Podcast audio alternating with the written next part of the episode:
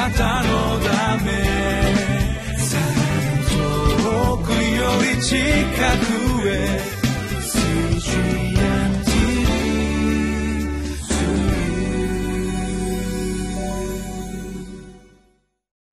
皆さんこんにちは。10月27日リビングライフの時間です。今日は詩編56編1節から13節の御言葉です。この御言葉を正しく理解するために私たちは背景を理解しなければいけません。第一サムエルの21章にダビデが君主サウルに追われます。そして敵の陣地ペルシテ人のガデというところに彼は逃げ込みます。そのガデにアキシュという王がいたんですけれどもそのアキシュの部下たちがダビデを捕らえます。そしてこの男は私たちの敵ダビデではないかという話が持ち出された時にダビデは気違いを装ってその場から逃げ出すという話が出てきます。その気違いを装いながらその地から出ていく時にこの詩が歌われたと言われています。まずはじめにダビデがどのように神に歌ったか心の耳を傾けていきましょう。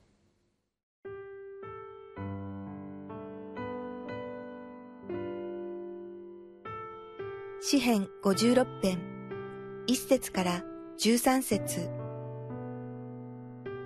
神よ私を憐れんでください人が私を踏みつけ一日中戦って私を虐げます私の敵は一日中私を踏みつけています。誇らしげに私に戦いを挑んでいる者が多くいます。恐れのある日に私はあなたに信頼します。神にあって私は御言葉を褒めたたえます。私は神に信頼し何も恐れません。憎なる者が私に何を成し得ましょう。一日中、彼らは私の言葉を痛めつけています。彼らの思いはかることは皆、私に災いを加えることです。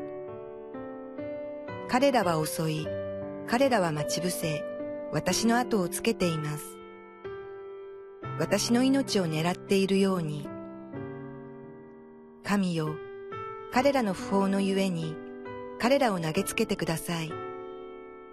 身怒りを持って国々の民を打ち倒してください。あなたは私のさすらいを記しておられます。どうか私の涙をあなたの皮袋に蓄えてください。それはあなたの書にはないのでしょうか。それで私が呼ばわる日に私の敵は退きます。神が私の味方であることを私は知っています。神にあって私は御言葉を褒めたたえます。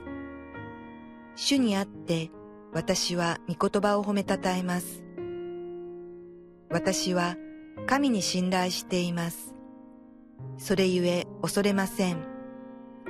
人が私に何を成し得ましょう。神よ、あなたへの誓いは私の上にあります。私は感謝の生贄をあなたに捧げます。あなたは私の命を死から、誠に私の足をつまずきから救い出してくださいました。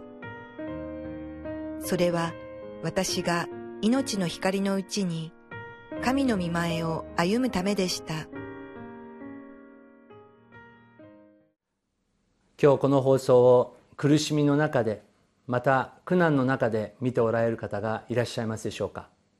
まずはじめに一節二節を共に読みたいと思います。神よ私を憐れんでください。人が私を踏みつけて一日中戦って私を虐げています。私の敵は一日中私を踏みつけています。この56編の中でダビデは一日中という表現が何度も何度もしているのを私たちは発見することができます。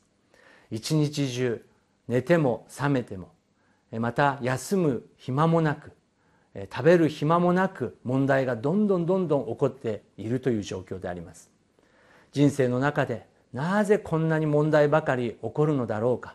一つの問題だけでも大変なのに次から次へとたくさんの問題が起こってくる。そのような状況誰にでもあると思います。ダビデはまさにそのような状況でした。神よ私を憐れんでください。一日中敵は私の方に向かってくるんだと。そして2節の後半に誇らしげに私に戦いを挑んでいる者が多くいる。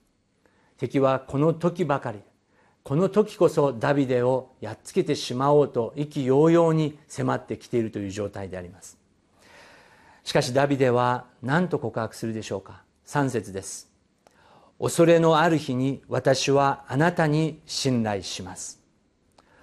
恐れはあります。不安はあります。まさに死と隣り合わせの状態です。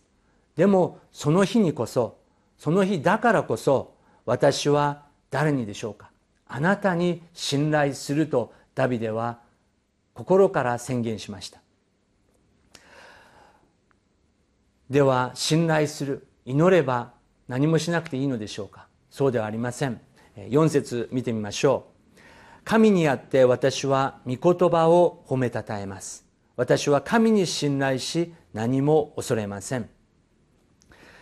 この56編に「御言葉」という言葉をダビデは何度も何度もまた繰り返します。一日中戦いはあるんですけれどもダビデがつかむむのは御言葉です。神にあって私は御言葉を褒めたたえます。神様が約束してくださった御言葉そのそれを土台にしてそれを褒めたたえながら今日私は進んでいくんだ。その御言葉をくださった神に信頼した時に私は何も恐れないと宣言しました。そして肉なる者が私に何を成し得ましょう？肉を持っている者はいつかは滅びます。しかし私が信頼しているものは消え去るものでもなく明日力がなくなるものでもなく永遠の方なんだとダビデは神を見上げました。5節6節。一日中彼らは私の言葉を痛めつけています。ダビデは神にあって勝利を宣言しますがしかし敵も黙っていません。その言葉を盗もうとします。その言葉をまた私たちの意志を心をくじこうとします。イエス様が例え話をされましたけれども種まきの例え話をされました。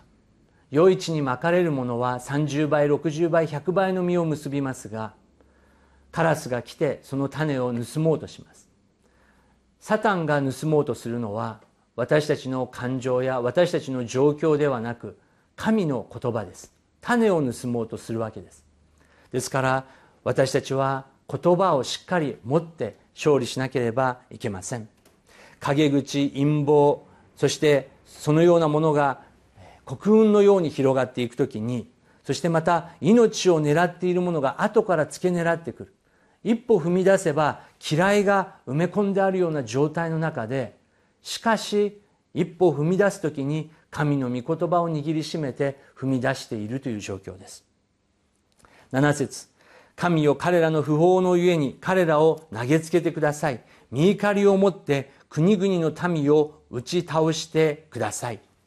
ダビデは自分にも力があったことは知っていましたが自分の将軍はそして自分の王の王は神様であるということを知っていました。モーセもヨシュアもそうでした。モーセの武器は神の御言葉である剣でした。ヨシュアの武器は礼拝の礼拝でした。礼拝という軍隊でした。そしてダビデがいつも持っていた剣は御言葉の剣でした。その時に全能なる神様が敵を完全に打ち滅ぼしてくださるんだ。ということをダビデは知っていたということです。8節9節。あなたは私のさすらいを記しておられます。どうか私の涙をあなたの皮袋に蓄えてください。9節の後半に神が私の味方であることを私は知っています。ダビデは自分が信じている神様がどのようなお方かを知っていました。皆さん私たちの全能なる神様は私たちのすべての涙を神様の心に蓄えてくださる良いお方です。そして私たちが神様の側に立つ時に神様がしっかりと守ってくださる方であります。ですからダビデは続けてこのように告白します。神にあって私は御言葉を褒めたたえます。主にあって私は御言葉を褒めたたえます。私の人生の中にも多くのチャレンジがあった時があります。しかし父や母が教えてくれたのはそのような時にこそ神様が何とおっしゃっているか御言葉をしっかり握りしめなさいということでした。そうです。私たちの感情は揺れ動きます。お金はなくなります。ポジションもなくなります。しかし神様がこの御言葉を与えてくださったという確信があるならば進んでいきましょう。11節私は神に信頼しています。それゆえ恐れません。人が私に何を成し得ましょう。先ほどと似たような表現です。どれどうしてダビデがこれだけ神に信頼することができたのでしょうか。ハンマーがあったとします。見た目は同じ2種類のハンマーですけれども使っていく時にどちらが強いハンマーかそれを知ることができます。そうです。御言葉信仰それに私たちが委ねていく時に私たちの神様がいかに信頼に値するべきか。その方だその方であるということをダビデは知っていたのです。ですから恐れないということができたのです。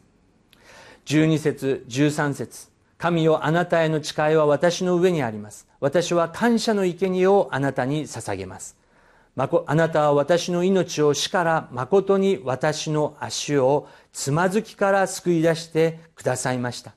それが私が命の光のうちに神の御前を歩むためでした。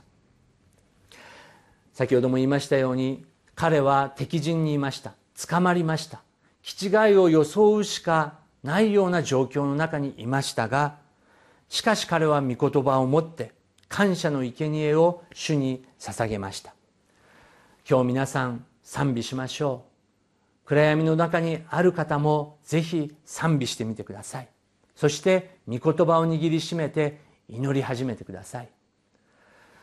カルカッタという暗闇の中で働き続けていたマザー・テレサは祈る時私たちは神の光となりますと言いました。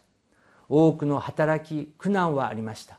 しかしマザー・テレサは祈ることを第一として祈ることを全てとした時に私たちは神の光になれるんだとおっしゃりました。今日皆さんが持っている一番つらい祈り課題は何でしょうか？その試練が前にあることをダビデの神様に感謝して賛美しましょう。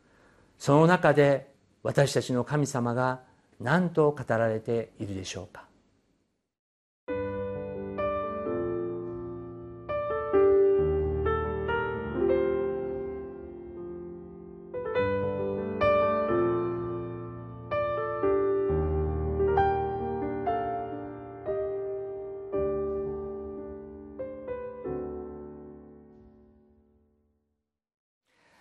最後にもう一度13節を読みたいと思います。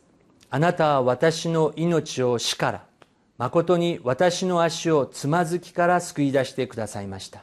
それは私が命の光のうちに神の御前を歩むためでした。